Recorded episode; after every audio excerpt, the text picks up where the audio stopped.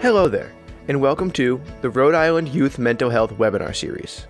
This week's topic Strategies to Support Trauma Impacted Students in the Classroom, presented by Dr. Kevin Plummer. Remember, your feedback is important to us. Please fill out the survey in the description down below for your chance to win a $100 gift card. Thank you. Welcome, everyone, and thank you for attending the sixth offering in our fall webinar series. It's great to see so many of you taking time out in the middle of a, of a school day. I know many of you are, are educators, teachers, and are probably uh, at the end of a, of a challenging day. So thank you for tuning in to Strategies to Support Trauma Impacted Students in the Classroom with Dr. Kevin Plummer. I'm Sarah Dinklage, the CEO of Rhode Island Student Assistance Services. And this series is brought to you by RISAS with funding from the Rhode Island Department of Health and our funder, the Department of Behavioral Health, Developmental Disabilities, and Hospitals, and focuses on youth, mental health, trauma, and the unique role that parents, educators, and communities play in fostering resilience in youth. Please sign in with your name, your affiliation, and role and located below this video, you will see a description box with links to our website and Facebook page where we will let you know when more content like this will be released. In addition, don't forget to complete the post survey.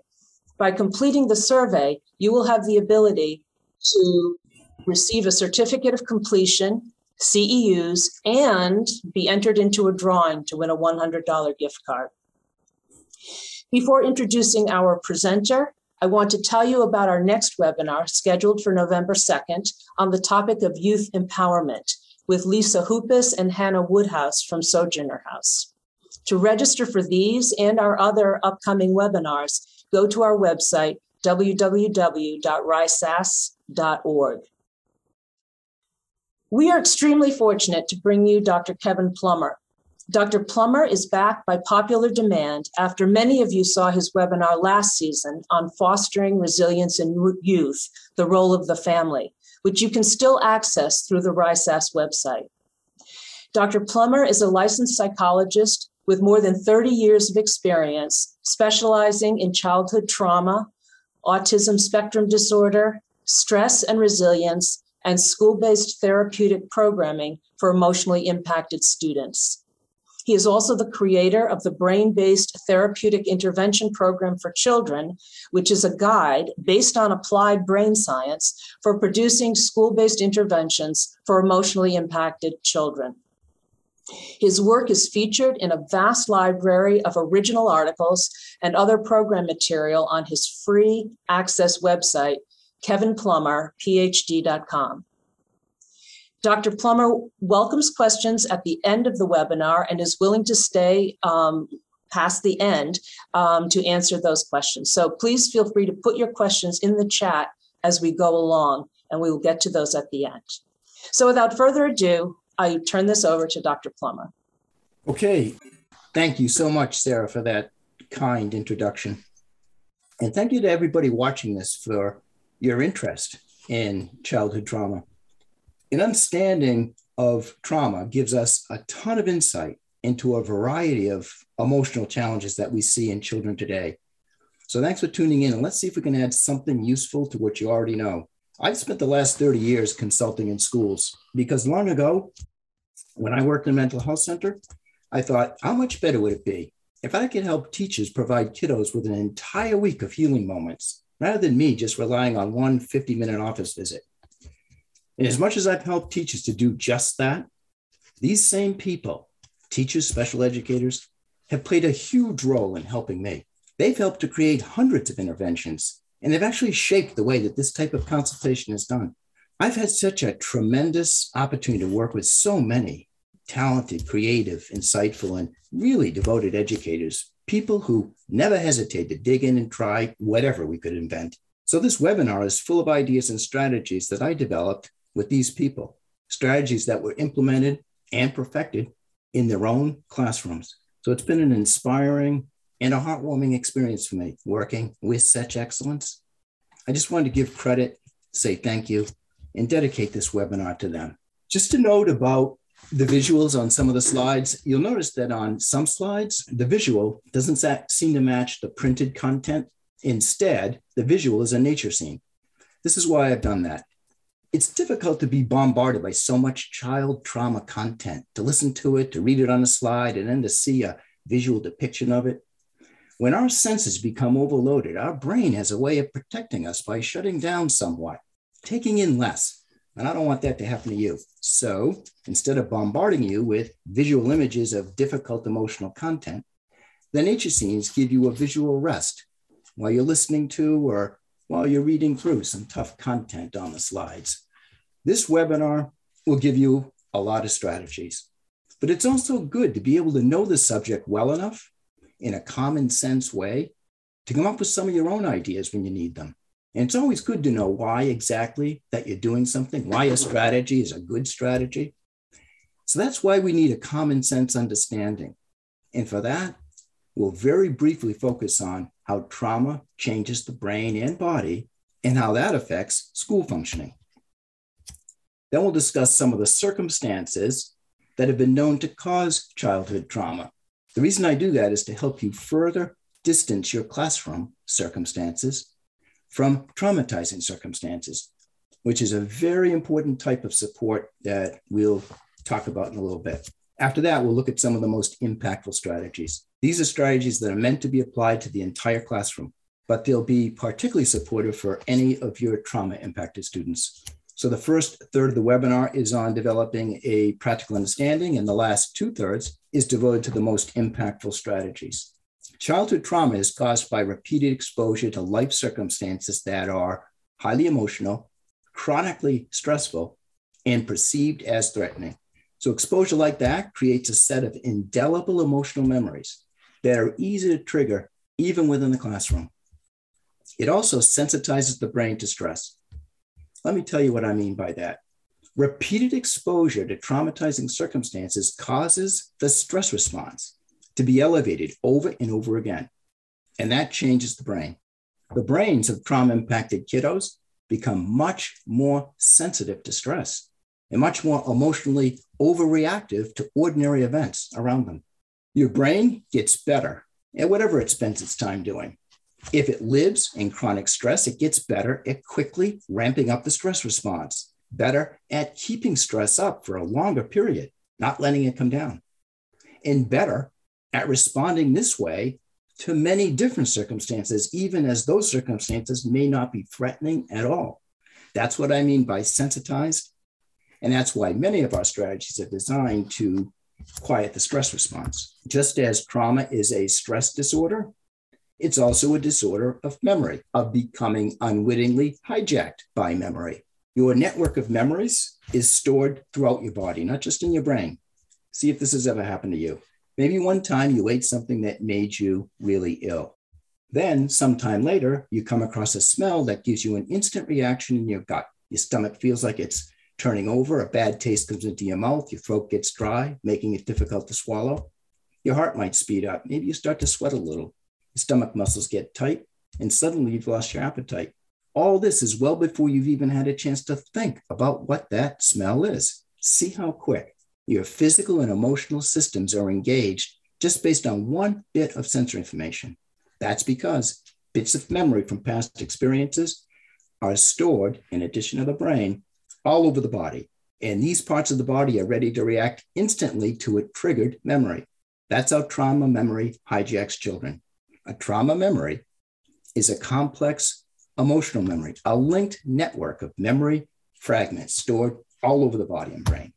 And these memory fragments can be strong emotions, bodily sensations, images, thoughts, words, sounds, and more, all linked together like a spider web. This network of memories is very vulnerable to becoming activated at any time, often triggered by fairly normal circumstances in the classroom.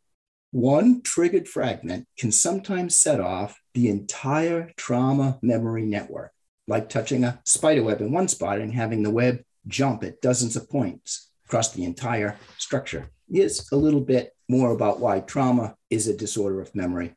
Throughout the day, the circumstances we face trigger the memories we need, all without effort, which is great.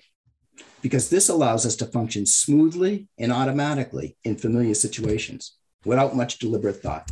We also use our stored memories to filter and interpret new experiences. We predict what will happen, what will happen next based on what has happened before.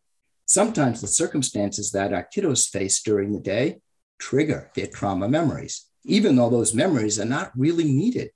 So, trauma impacted kiddos are using their trauma memories to guess what's going to happen next, just as they use their trauma memories to filter and interpret their new experiences at school.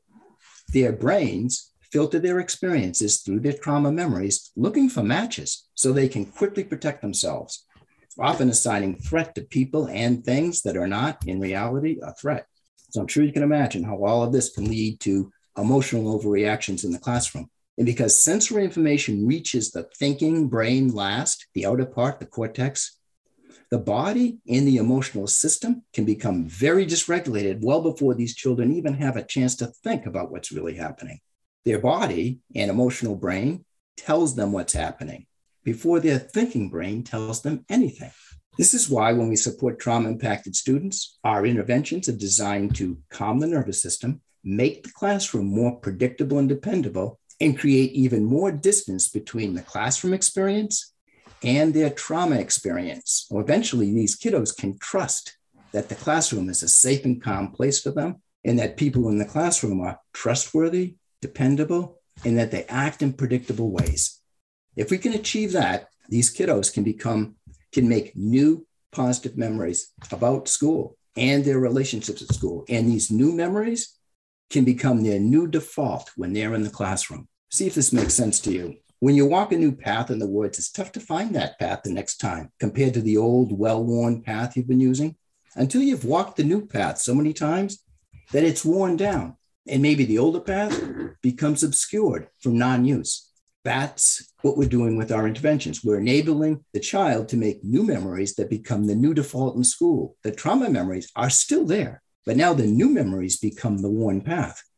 And they're more likely to be triggered when the student's in the classroom. When we discuss strategies, ask yourself how does this strategy make the day more predictable? How does it lower the kiddo's alarm level and help them stay present and focused on what's really happening? And how does this strategy help children form positive relationships and make new positive memories? Now let's try to imagine what it's like for trauma impacted students trying to learn. First, it can be a huge challenge for them to concentrate, stay focused, and think about what's being taught at the moment. Often these kiddos are preoccupied by intrusive thoughts, by emotions that just interrupt their focus and pull them away from what's being taught. So, one of the obstacles to learning is internal distraction. Here's another obstacle to learning a trauma brain is easily triggered to go into a stress response because that brain has become stress sensitized. This is what I said earlier. When you're reasonably calm you can use the thinking, reflecting, and creative part of your brain to learn. When you're overly stressed, those systems are shut down in favor of the more reflexive and reactive parts of your brain. The brain on stress is rigid in thinking, limited in creativity, and has difficulty retrieving connections related to the material that's being taught. So that is a really significant roadblock to learning. In addition, these kiddos can become upset by their intrusive memories. So their mood can quickly shift to the negative, and mood can profoundly affect how kiddos approach what they're supposed to be learning. And still, there are even more trauma related challenges to attention focus and learning in the classroom. For example, the trauma brain is more prone to dissociation. This is what that means. Kiddos might more often drift into a daydream where they're like physically present, but their mind is someplace else. They're listening, but they're not fully processing what they hear. Maybe they remember reading the story, but they can't really remember what it was about. Now, dissociation is not an unusual behavior. Maybe this has happened to you. You're driving along your well known route to a familiar destination, listening to the radio. And when you reach your destination, you don't have any clear memory of what you passed along the way or anything you heard on the radio. So we process enough information to stay on course and operate the car. But when our attention is diverted inward, we don't make any memories of what we experience along the way. So you can see more frequent dissociation will make it very difficult for kiddos to form strong memories of what they're supposed to be learning. On top of all that, trauma impacted kiddos frequently misperceive because, as I said, trauma memories are used to filter what's happening in the present. For example, when corrected by the teacher, kiddos may misperceive that the teacher doesn't like them, is being mean to them, is singling them out and shaming them, saying bad things about them. These misperceptions can even lead to the development of false memories. And it's the false memory that will influence how the child approaches the same situation the next time rather than what really happened. Emotional control is another concern for us in the classroom. Trauma impacted children sometimes experience a roller coaster of intense emotion while they're sitting in the classroom trying to learn. In an attempt to cope with chronic threat and unpredictability, these kiddos are hypervigilant and they more easily startle. Some of these kiddos are in a persistent state of fear.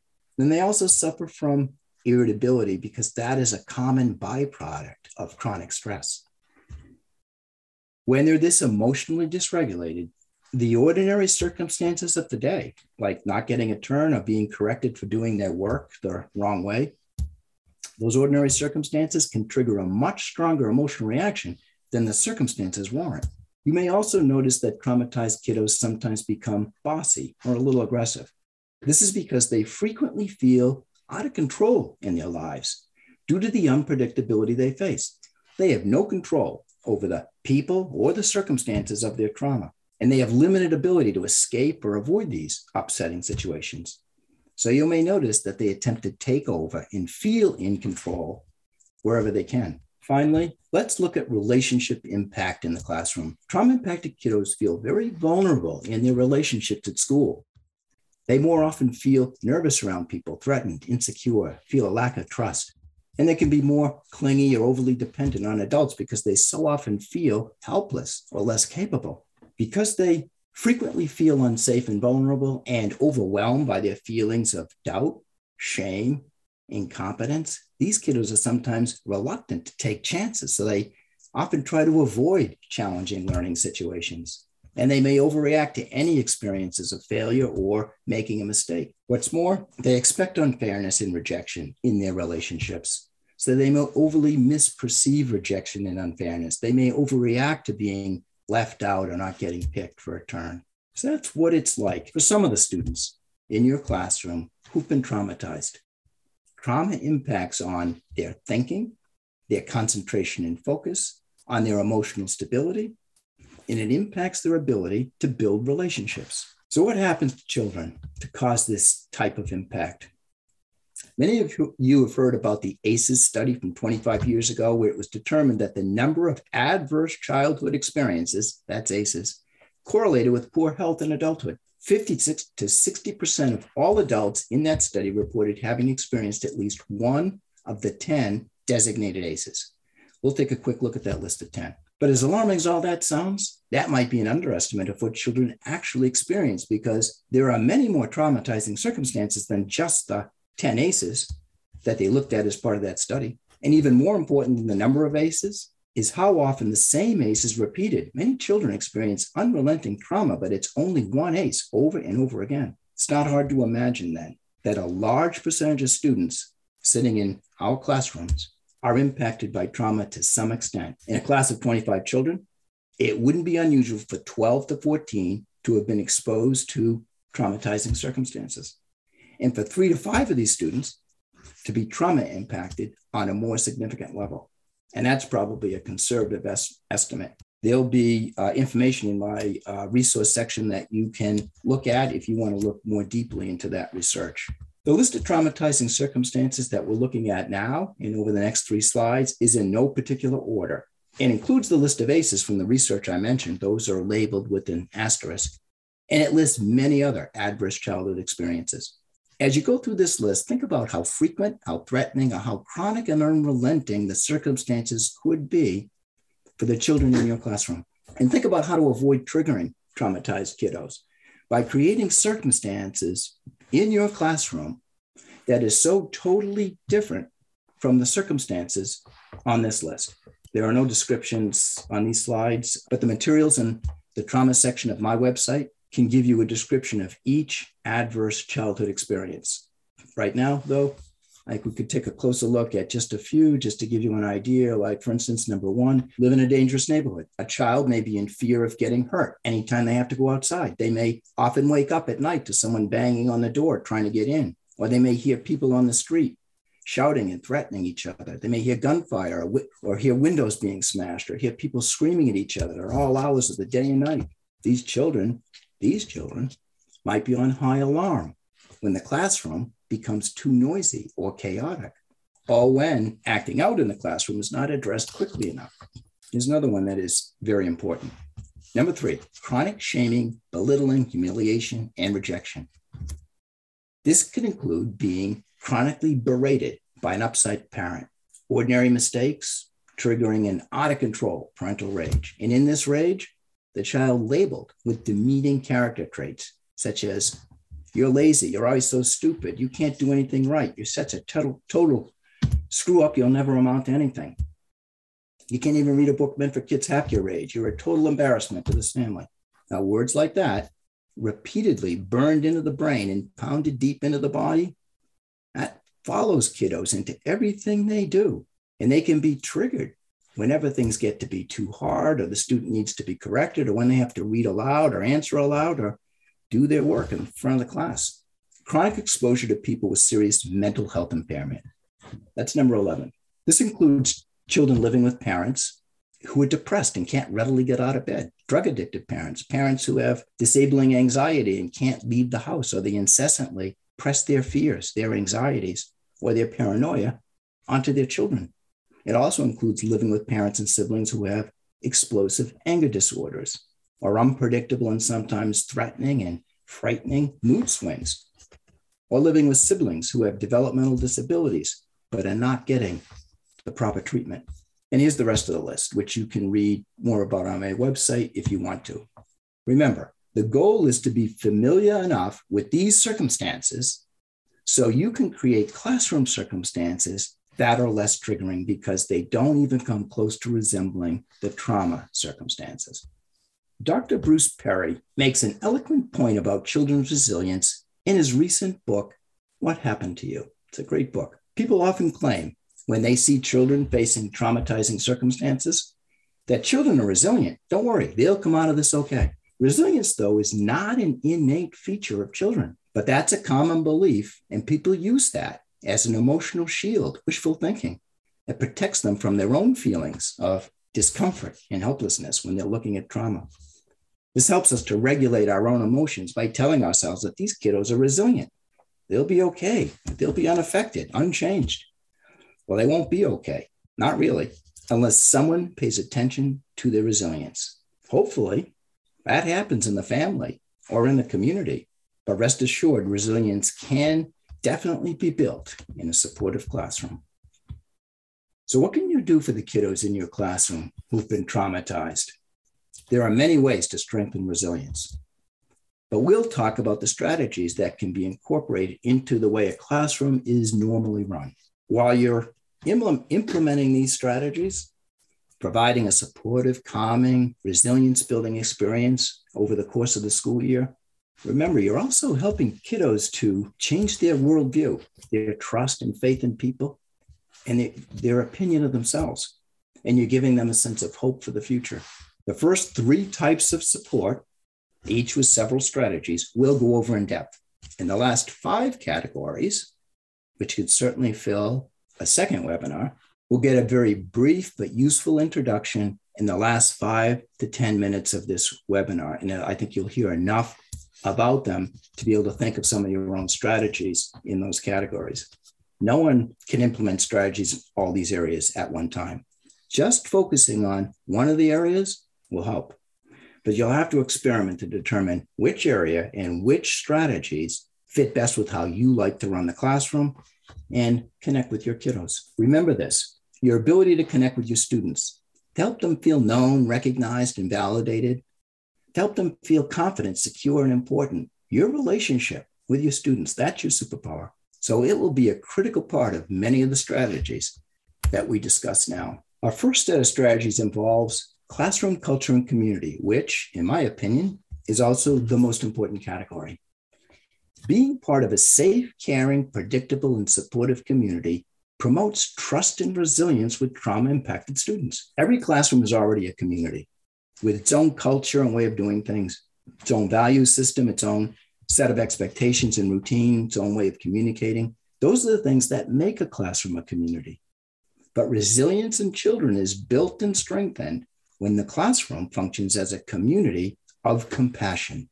Everyone feels more calm and relaxed, less stressed, more safe and more secure in a community where people are kind, polite, patient, and caring, where everyone tries to be helpful, cooperative, and respectful, where appreciation and gratitude is openly expressed, and where people compliment, encourage, and celebrate each other.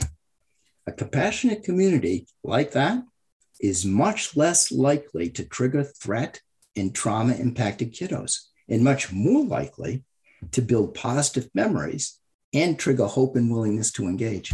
This type of community lowers alarm in the brain for all students, quiets the stress response, increases focus on learning, it promotes creative and reflective thinking, and it gives kiddos a greater chance to recover nicely from whatever small stresses will occur during the day. We should remember that for children experiencing trauma, the best predictor of their current mental health functioning is their current connectedness. And that's something that a compassionate community offers. The brain is continually scanning the social environment for signals that tell us if we do belong or we don't belong. When we get the signals, many of which are subconscious, that we belong, our stress response quiets down, telling us we're safe, we're welcome. Belonging, being seen and heard and understood, feeling connected and important and appreciated is highly rewarding. And that is what a compassionate community offers. When students enter the classroom, especially trauma impacted students, they enter with questions that relate to their past experiences. Questions like this Am I important? Am I seen? Am I heard? Is it safe? Are the adults paying attention? Are they attuned and responsive and on top of things? Will I be supported and protected or left to fend for myself? Can I be successful? Am I liked? Am I appreciated? Does the teacher believe in me? A compassionate classroom community is set up to continually answer all these questions. As we've said, trauma impacted students are on high alarm as they come to school. High alarm. They're prepared to face a day full of threatening circumstances because high alarm is a biological instinct of self protection and survival. In one study, they showed the resting heart rate of trauma impacted children at 132 beats per minute instead of the typical average of 70 to 100. That's high alarm and self protection instinct in action. Because of this, and based on their tendency to misperceive and feel threatened, if trauma impacted students are not guided otherwise, if no one is actively and overtly directing the classroom to be a compassionate community, these kiddos will often see the classroom as threatening it's what they've learned, it's what they expect to find, and it's what they think they see. So we'll focus on how to create the community that they need instead of the community they expect to find or the community they're inclined to create on their own. When we spend time in a compassionate community, our brains produce an abundance of oxytocin and serotonin. These are hormones and neurochemicals, and this stimulates the nervous system to quiet the stress circuits of your brain the experience of compassion in the classroom not only quiets the stress response, it has kiddos feeling more confident, less defensive, less reactive to things that would normally trigger them, and better able to recover from making a mistake. Research has shown that when the brain is on the neurochemistry of compassion, it also has kiddos more open to suggestions and direction, and it broadens their perspective and allows them to think, reason, and problem solve more easily and more creative. If you think that sounds like it would be great for all kiddos, you're right. The brain on compassion learns a lot more than the brain on stress. If you're interested, this research is summarized in my website article on positive psychology. The reduced level of stress that traumatized children experience in a compassionate community also helps them to be more present so they can process better what's going on around them. They're less pulled into the trauma of their past and less preoccupied or worried about things that may come their way later in the day or when they get home. And one more point worth repeating. Given the way that trauma predisposes children to misperceive and overreact to normal classroom circumstances, if we want to minimize misperception and avoid triggering the trauma impacted student, the classroom has to look and feel like a very different community than the community that traumatized them. Think about that list of circumstances that we reviewed earlier. This different community, your classroom, has to show that it values and reinforces very different behavior, behavior that reflects caring, kindness, compassion, understanding, and positive regard for others. So, how do we build this type of community in the classroom? It takes quite a commitment, but it starts with establishing clear core classroom values, values that focus on how people respect and support each other. That's a good place to start. This slide and the next one is going to show the values that make up the foundation of a compassionate classroom community. When teaching kiddos about these values, use the words our and we. Try not to lead off with I and you, such as in this class, I need you to be respectful. Instead, put it this way in our class, we're all trying to respect each other's ideas. The words our and we help establish a sense of norm within the class, and that's important. Class norms are powerful influences on student behavior, much more influential than rules. So we should make an effort to shape them the way we need them to be. So here's our list of values for a compassionate community. Every item, every item on that list is important, and you can read about all of them on the slide. So I'm not going to read through the whole list now, but here are just a few examples. In our class, students respect each other's ideas. They show tolerance and value patience. Students are polite and considerate. They're cooperative and helpful whenever possible. They listen to each other with an intention to care and truly understand. They work hard, try to improve, try to get better. They respect the belongings of others. They're willing to share with others, and they accept responsibility. Now, these values and won't develop on their own just because we tell students they're important. They have to be taught and brought to life in the classroom. They have to be made into something else besides just words.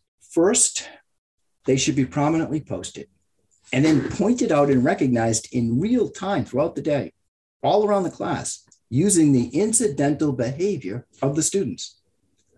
Let them see what these values look like and sound like, and what a difference they make right in the moment. These values should be discussed at morning meetings or during transitions or several other quiet moments throughout the day. They should be previewed ahead of when they'll be important in an upcoming activity and reinforced in real time, right at the moment when they're being shown by students, which we'll talk more about in a bit. Also, they could be pointed out in the literature that you're reading, and they could be incorporated into writing assignments. Simply put, it's the way that life is lived in the classroom all day long for at least that school year. You could also create a teacher's pledge from that list of values. A pledge serves as a unifying message for the classroom. At the very least, it's a way of creating a universal language for the class, a shared, compassionate community vocabulary. A pledge also helps to set the norm for the class. See how this sounds to you. In this class, you are cared for. You are helped when you need it. You are listened to with intention and thoughtfulness. You are understood. You are treated with courtesy and respect. You are appreciated. You are treated with kindness. You are treated with patience. Your accomplishments are celebrated. Your efforts are recognized and appreciated. Your feelings are considered with sensitivity. Your ideas are important. You are important. In this class, you will feel valued, worthwhile, and proud. You will be given every chance to do your best and be your best. You will feel safe and secure. You will keep trying. You will have hope. You will succeed. You will see each day as full of promise. Imagine how you would feel if you worked in a community that made that type of pledge to you. You can turn your pledge into a display and use the language from it, refer to it when you reinforce your students, when you notice them doing any of these things for each other, just as you can use the same vocabulary to correct them. A display like this is a reference for you. It helps you to be consistent in what you notice in what you point out and in the way that you label those experiences. Consistency in matching language with experience helps your students learn and remember what it looks like, sounds like, and feels like, and what it means to live by and act according to the various classroom values. Now, this is the teaching process for any new behavior. We can't assume that children know what these things are or that they have the skills to act accordingly. We have to teach them. In every grade, we have to teach them the version for that grade, which is why the values have to be embedded in everything the students do and why we have to be prepared to instruct and reinforce kiddos and guide them when they need to be educated about these skills. Throughout the day, for example, there are many activities that have academic objectives, but these same activities should also have explicit objectives that address how students should conduct themselves according to the community values while they engage in those academic activities. Each day, give yourself an intention to look for these values in the behaviors of your students. As I just said, we can't assume that students know what these things are, what they look like, sound like, and how they feel, or how they apply in different situations.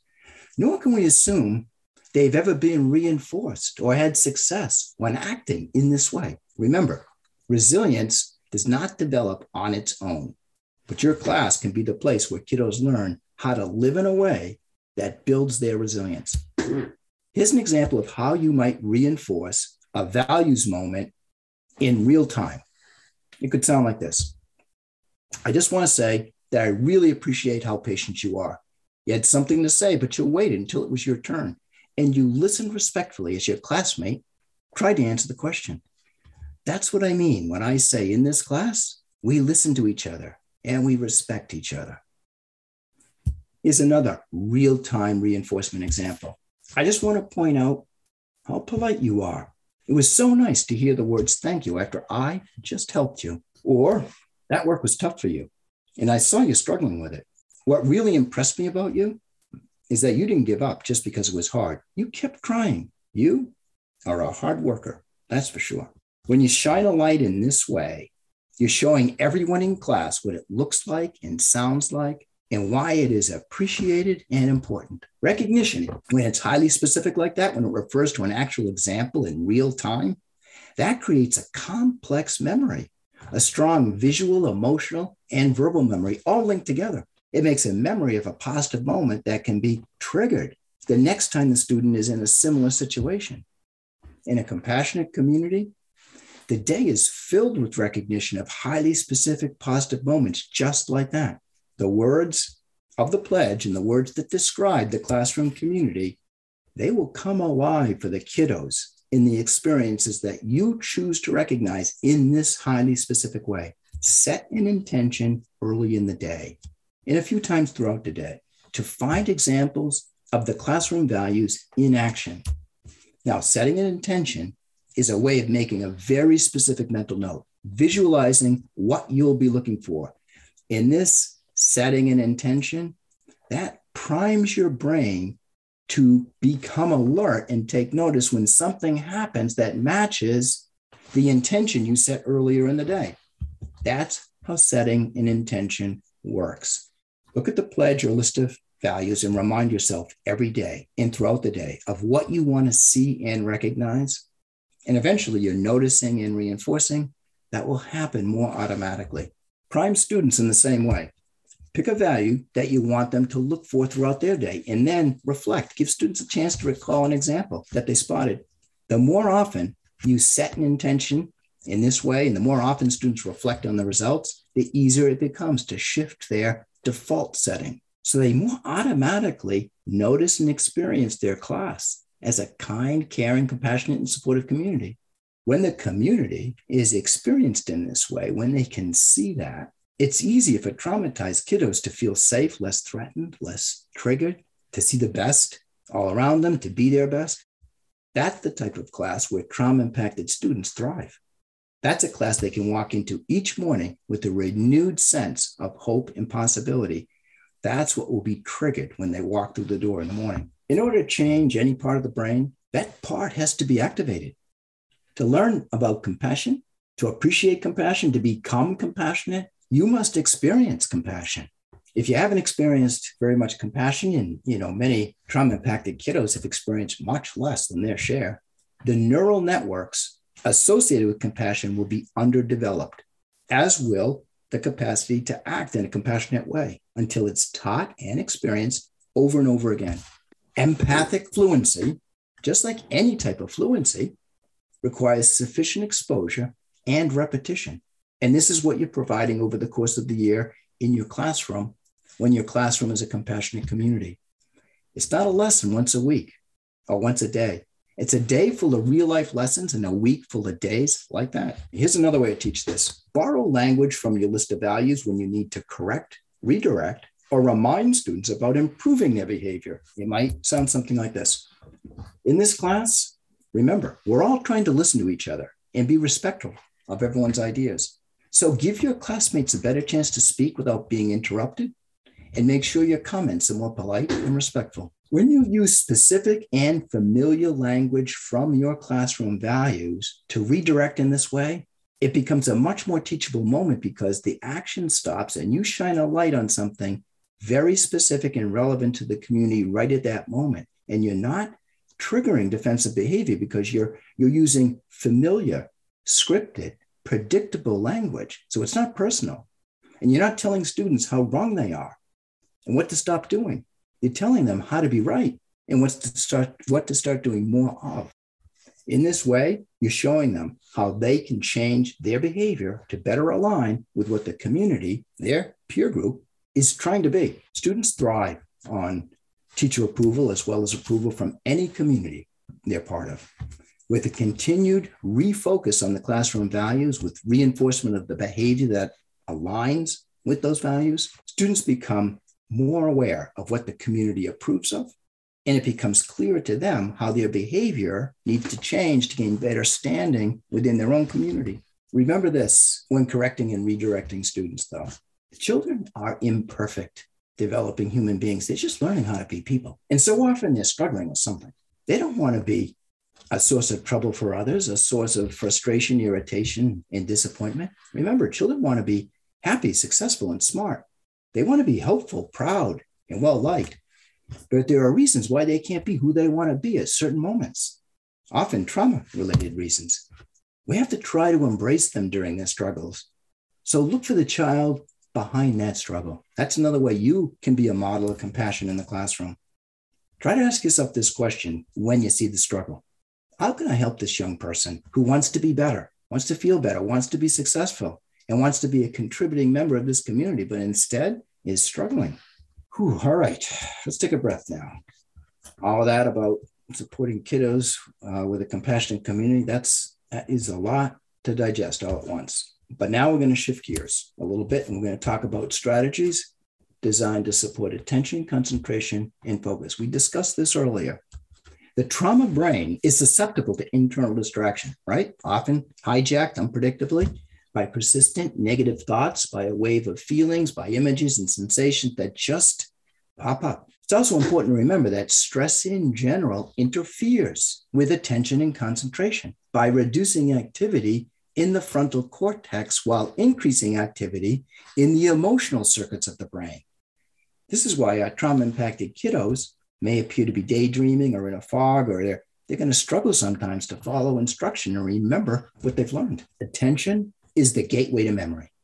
If you're trying to learn something, but you can't fully pay attention to it, you may be aware of the information, but you won't pass much of that information into your memory. We've all had that experience, right? We miss an entire segment of what we're supposedly listening to or who we're listening to because our mind is someplace else for a moment. Stress not only interferes with attention and concentration, stress also interferes with creative and reflective thinking and with reasoning and evaluating. Our brain on stress can't make meaningful connections between what we're learning and what we already know. So, our trauma impacted kiddos, they're going to struggle with tasks that require these higher level thinking skills. So, what can we do for trauma impacted kiddos to increase their focus on what's happening in the classroom instead of what is playing in their trauma memory? First, every so often, insert very brief attention reset breaks into the lesson especially during more passive learning activities that involve extended listening or extended independent reading. Maybe that brief interruption to reset attention sounds as simple as something like this Okay, everyone, take a breath and bring your brains back into the room right here. And let's focus again. Also, more frequently interrupt the lesson and check for comprehension to determine that certain students have been keeping up with the pace of the material. You can also revitalize attention by stop and give students something specific to think about going forward as they listen. A cue for thinking while listening may sound something like this. I want you to really concentrate now and try to make a connection to what I'm going to say next, because right after that, I'm going to give you a chance to tell the class about your connection. You can also revitalize focus by giving students specific content to be listening for. A content listening cue may sound something like this. There are two main reasons why the programs wanted to trade with the Native Americans. So see if you can listen for both as we go on and raise your hand when you think you have them. Remember, call more frequently on the students that you're concerned about. Another focus recommendation refer often to a visual that shows what you're talking about. Words are fleeting, tough to hold on to, but a visual, a list, a completed example, a table or a map or a diagram, a visual can convey information continuously so that when attention drifts and then comes back online, students can quickly become oriented to what the lesson is about and find their place. Also important, pace out the amount of new verbal input during teaching. Instead of such a long segment of new input, more often stop to show completed examples, to model the solution, to demonstrate one. Verbal input in those cases is a repeat of what's already been said. It's not new, it's a circling back. So it helps to control the pacing of the new information. Some days you'll circle back in this way quite often, and other days less so, depending on how easily your trauma impacted students are keeping up with the new information. Also, plan to repeat directions and then engage certain students in telling back to you what they think the direction is. You can also break up listening and reading into chunks with very brief stretch breaks in between, or stop the lesson after a chunk and have kiddos take a series of deep cleansing breaths. This will quiet a stress response and increase focused attention. To give students more control over their own level of attention, you can help them budget their attention by setting explicit short term attention goals. Instead of listening indefinitely, for example, quantify how much will be covered, how many topics will be covered on a list, how many answers there will be to listen for, how long the next listening segment will be. Like, I'm going to have you listen for five minutes while I cover three main points. So you're showing them where the end is. All this helps the listeners to manage their stamina for intention, attention instead of having them slip into premature attention breaks. Also, give students something that they can use at their desk to help them organize what they're hearing or what they're reading. Maybe this is a diagram to fill in, or a table or a chart, or something to read to follow along. This visual will also help to continually cue their attention and reorient them when their attention has been lost briefly and then comes back. Finally, you can reset student focus with a quick and simple change of scene, like leaving the desk to get a drink of water or sharpen a pencil or go get a book or a piece of paper. Uh, you may want opportunities like this for very brief, brief, uh, purposeful movement. Um, this is not randomly get up when you want. this is uh, when these breaks occur, there's something very specific the student is doing and then returning to the desk. You can also reset focus with exposure to bright light. For instance, exposure to daylight right in the classroom can be accomplished by having kiddos go over to the windows and look outside to find something specific that you've identified. Finally, with certain students, check in more frequently when they're working independently. Those are a lot of options there for supporting attention. And we're doing great right now because we're on to our last in depth category fostering gratitude and appreciation. You're probably thinking, this is really just another aspect of compassionate community, which is true, but it's such a significant aspect that I think you'll see that it deserves its own section. Your feeling of gratitude, really appreciating a wonderful moment or a gesture of kindness, triggers the nervous system to restore the body to an emotional and physiological state of calm and well being, which is pretty remarkable and what we want for our trauma impacted kiddos and for all kiddos, really. Finding ways to feel and acknowledge gratitude especially expressing appreciation, is an evidence based, resilience enhancing behavior because it resets the stress response. If you can increase your attention and your students' attention to what you appreciate throughout your day, I know it's not so easy going through the day being mindful of what you appreciate, but as much as you can do that and have your students do that, you'll achieve higher levels of calm during the day. And we'll talk more about how you can train your brain to do that automatically. But imagine what a difference this could make for all your students. The more frequently anyone engages in the practice of appreciating, the greater the benefit. And the more they're actually changing their brain's ability, teaching their brain to more automatically find and remember things worth appreciating. This takes effort at first and dedication, but it's one of the best things you can do to lower your baseline stress and to help the kiddos in your class do the same. And what's more, your brain on gratitude makes social engagement easier, which is great because social support is a primary source of resilience in coping with stress. This is how that works. When the feeling of gratitude activates the body's social engagement system, it makes it easier for the brain to use information from eye gaze and voice tone to convey and read emotion. And it makes it easier for the brain to use and read facial expressions. So the feeling of gratitude makes it easier to engage socially and build social support. This is important because people use the social engagement system to bond, to feel safe, secure, protected, connected, and cared for. And that's especially important for our trauma impacted students. So, gratitude is a huge game changer for the kiddos in your classroom. Not only does it lower their stress and add to their sense of safety and well being and social connectedness, it also increases their mental focus along with their creative and critical thinking skills. This is why gratitude needs its own resilience section. It's hard to imagine any one thing that could do more for academic and social emotional success. Keep in mind, this is not about trying to make more good happen in the day. It's about helping the brain to get better at automatically noticing the good that's already occurring. Most people, especially trauma impacted kiddos, they're not inclined to automatically see their day this way. So it won't be easy to change that mindset in your classroom. But the classroom is the perfect place to cultivate a practice of gratitude, to teach your kiddos how to notice things worth appreciating and how to express that appreciation. Start by using yourself as an example.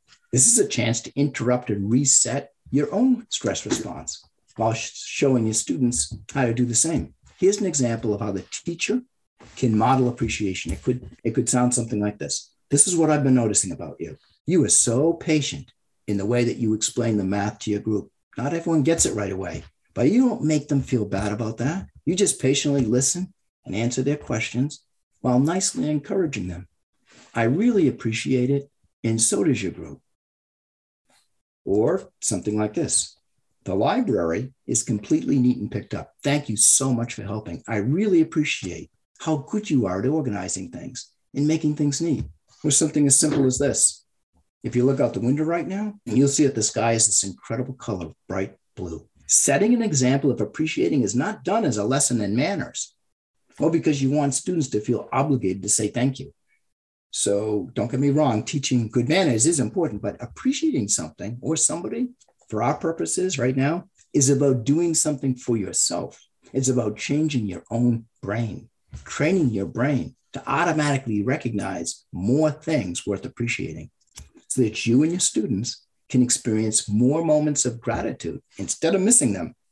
And so your students can benefit from the way that gratitude modulates their stress, improves their ability to engage with others, and improves their thinking skills and focus. This practice will also help you and your kiddos shift the narrative of the day.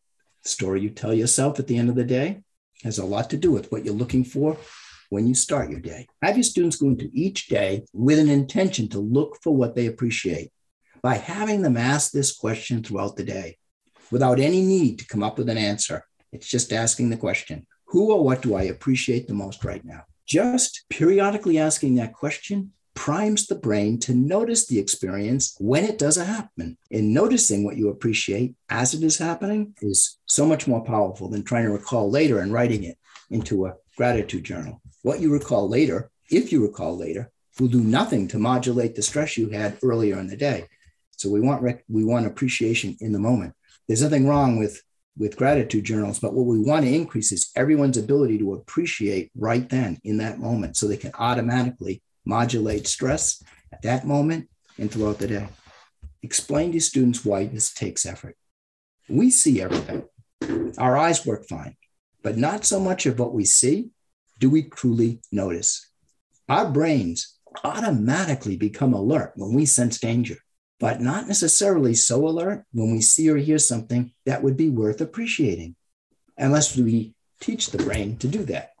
So I hope your kiddos become better at noticing the good and more mindful of the moment itself. Give your students a chance to tell about a moment they appreciated by building it into the routine of the day. This could be a topic at snack time or morning meeting or after returning from lunch or recess or during any quiet moments of transition. Noticing and telling about the good can also establish positive and hopeful memories of school, memories that we hope are triggered when trauma impacted kiddos return to school the next day. It's natural for trauma impacted children to focus on problems, on what's wrong, what's lacking, what's bothersome and irritating and threatening, what's not working, who doesn't like them, who's mean. That's how the trauma impacted brain functions. But thinking that way, seeing things that way, raises stress levels all day long, even when nothing stressful is occurring. That's why we have to work on shifting the default focus to more of what we appreciate. So our kiddos automatically notice more good in the day. And so we can periodically and effortlessly quiet their stress response. Now, there won't be more good in the day, but their brains will get better at noticing the good that's already there. When children sharpen their skills in recognizing kindness, and when their brains get better at appreciating small, wonderful moments, children start seeing the good instead of the threatening all around them. On this slide are some examples that you can use to help students think about the type of things they might appreciate. But notice how significant the small things can be. Uh, just to read a, a few examples. Someone took time away from what they were doing to show you how to do something, and they were super patient. Someone asked you to help them out. Another student let you borrow something that you really needed. You were surprised to discover your favorite snack in your lunchbox, or you just mastered something hard that you've been trying to learn for a long time. You can also prompt students with reflection questions throughout the day, such as those on this slide. Students don't have to answer reflection questions or report in the question you pick, the one they periodically ask themselves, just primes their brain and gets them ready to notice when the experience happens. It's easy for positive experiences to go by unnoticed and to be overshadowed by negative experiences. It's easy for those experiences to be forgotten altogether. So use this list of reflection questions to help your students notice and remember more of what they appreciate now, just to read a few reflection question examples. What is something hard that you accomplished today? What was an experience that made you feel proud? Notice your own act of compassion, a time you reached out and offered support. Maybe you pick one or two questions or intentions to take into the day, things your students can look forward. Don't try to focus on too many things, just like one or two at a time. The more these reflection questions are asked, the more you're priming the brain to become alert to and to more automatically recognize uplifting experiences when they happen. Remember, tell your students not to worry about the answers to the questions. Just repeatedly asking the question throughout the day. That's the critical part of this brain training exercise. You can read more about the impact of gratitude on emotional and academic functioning and the science behind that in my website article on positive psychology. Okay, we are approaching the final five or so minutes of this webinar, and we're going to finish up with a very brief covering of a few additional categories of support. As I said, a full presentation of each category would be another full webinar. So here we have a chance to just say a quick couple of things about each topic, but there's more that you can access by searching any of these topics on my website. Routine. Routine provides comfort and a brain body settling effect because routines bring familiarity and predictability. Routines make it easier during the day to anticipate and predict. When kiddos have increased trust in how things are likely to unfold, they're less stressed by the unexpected and more secure in the structure and safety of their environment. For all of us, routine creates that mind body settling effect. When the school day is run through a series of set connected routines and nearly every activity that occurs during the day follows a detailed and predictable routine, trauma impacted kiddos feel more settled and prepared. And they're better, better able to manage the small bumps that are always going to occur throughout the day. Routines also enable our kiddos to be more present focused and they help keep everything in proper perspective, making it easier to keep intrusive thoughts and feelings and irrelevant threats and worries in the background. Chaos in a day of random activity, like when the teacher needs to constantly tell the students what to do instead of having a routine that does that, that does the opposite. It elevates stress and triggers more trauma memory. So check out the resource slides to find numerous articles on designing and implementing supportive classroom routines. Self regulation. As I've discussed, trauma impacted children have problems modulating their emotions. So they're easily upset and slow to calm down. They're more anxious, worried, and fearful, more tense, angry, and frustrated, quick to snap at people. And sometimes these students experience higher arousal just by being near others who are experiencing strong emotion. For all of us, many of the emotions in others produce a contagious effect in us. For these reasons, it's important to actively manage the stress level in the classroom. It's important to be aware of when stress elevates in the classroom and to bring that down as needed. Interrupt stress throughout the day using various settling routines, some class wide and some done individually. routines that reset for calm and settled. The resource section at the end of this webinar can direct you to numerous articles on restorative breaks and resetting for calm communication. Our words give us an opportunity to build and establish relationships with students. So they should be chosen with care and spoken strategically, especially with trauma impacted students. Words can upset students, and words can comfort students or encourage students. Words can activate negative memories that are completely unrelated to the present situation, and words can activate positive memories about the classroom, memories that you helped to make.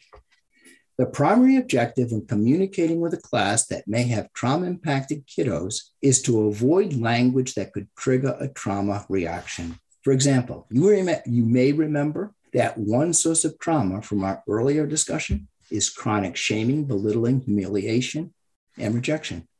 So avoid verbal correction that could sound threatening, embarrassing, or humiliating. Avoid words that may shame, blame, or belittle. Here are some common examples of classroom language that could shame, blame, humiliate, and threaten, and could easily trigger traumatized kiddos. All right, here we go. Is that the way you're supposed to line up? Weren't you listening when I told everybody? Do you think I'm happy with you right now? Who said you could use my scissors? How many times have I told you not to take things off my desk without permission? It's amazing how little you care about your work. I know kids in kindergarten who continue to work on this. If you don't get to work right away and finish that math paper, I'm going to take away your free time at the end of the day. For a complete review of how to use language that is supportive and encouraging, even when correcting kiddos, language that doesn't trigger a trauma reaction or create high levels of stress and conflict, look at the reference I've included on supportive communication. Okay, two more quick quick points. Number one, recognize signature strengths. A signature strength is a strength that distinguishes the person. We all have them. It's a talent, an interest, an aptitude, or an ability, or even a character trait that helps the individual feel unique, valued, or important. Trauma impacted kiddos need us to find and nurture these signature strengths. And the classroom can be the ideal place to create opportunities for them to be valued in this way. The list of strengths is nearly limitless, but students are not necessarily aware of them, nor do they always understand how these strengths are valued in the classroom. It's our job to do that, to look for, recognize, and value these strengths, these special interests and abilities, and to find a way for the classroom community to benefit so students can feel like they're a vital contributing part of their own community. So for more information on how to do that, look at the reference section for information on shaping student identity. And finally, Manage perception, keep students in the present. Perception is highly variable in all of us, but even more so with children impacted by trauma. Students who've been put down and harshly criticized outside of school, for example, are more likely to become defensive and misperceive when they're corrected by the teacher. A teacher correcting a student can be misperceived as the teacher criticizing the student, humiliating the student, or picking on the student. We want to help students solve the problems that are right in front of them, current problems in real time, instead of solving the problem after it's been distorted by misperception. We're solving the problem that was manufactured from their emotional memory. So the resource slide has a reference on the management of perception that can help you prevent misperception and reorient students when they do misperceive. Okay, here we are at the end. Thanks so much for the privilege of your attention. And remember this for children impacted by trauma, the best predictor of their current mental health functioning is their current connectedness. That's where you come in. Relational history, how connected you are to people and community in a positive way, is more predictive of mental health than your history of adversity. The classroom gives us the opportunity to provide kiddos with this connectedness, with dozens of small moments every day moments of attunement, compassion, recognition, appreciation, seeing the good, moments where children can feel settled, safe, and calm, where they can feel valued, worthwhile, and proud. Those are the healing moments you can provide.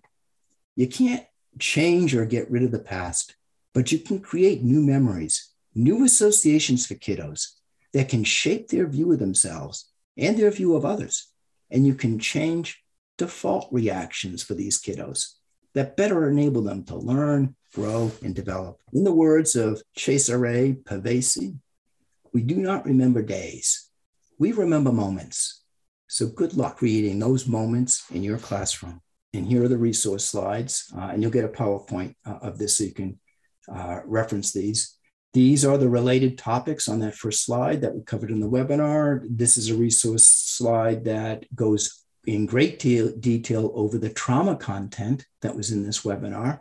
And these next two slides are additional resources and references, websites, uh, books that might be helpful. That is it. So thank you. Thank you so much, Dr. Plummer. I know, and, and thanks for all, all of you for hanging in there. Um, again, I know this comes at the end of a long day for many of you. Dr. Plummer will take questions if you want to ask any now. Um, he mentioned, um, again, his website and the RISAS website, risas.org, um, for viewing past and um, future webinars. I just wanted to add that um, you know, a lot is packed in to uh, 65 or 70 minutes like that. Um, and the best way I think to benefit from this experience is to go back over the link once once it's sent to you and watch rewatch segments at your own pace. Um, you're not expected to to sit in on on an experience like this and walk away feeling like you understand everything and you know just what you want to do. And all our webinars are um, can be accessed through our website um, for just that purpose. When they are edited, they will be posted on that site.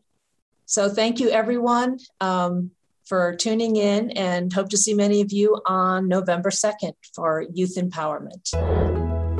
Thanks for watching. If you like this webinar and would like to see more like it, please remember to like, share, and subscribe. To follow Rhode Island Student Assistance Services on social media, please see the description below for all of our accounts. And again, for your chance to win a $100 gift card, please fill out the survey in the description down below. Thank you.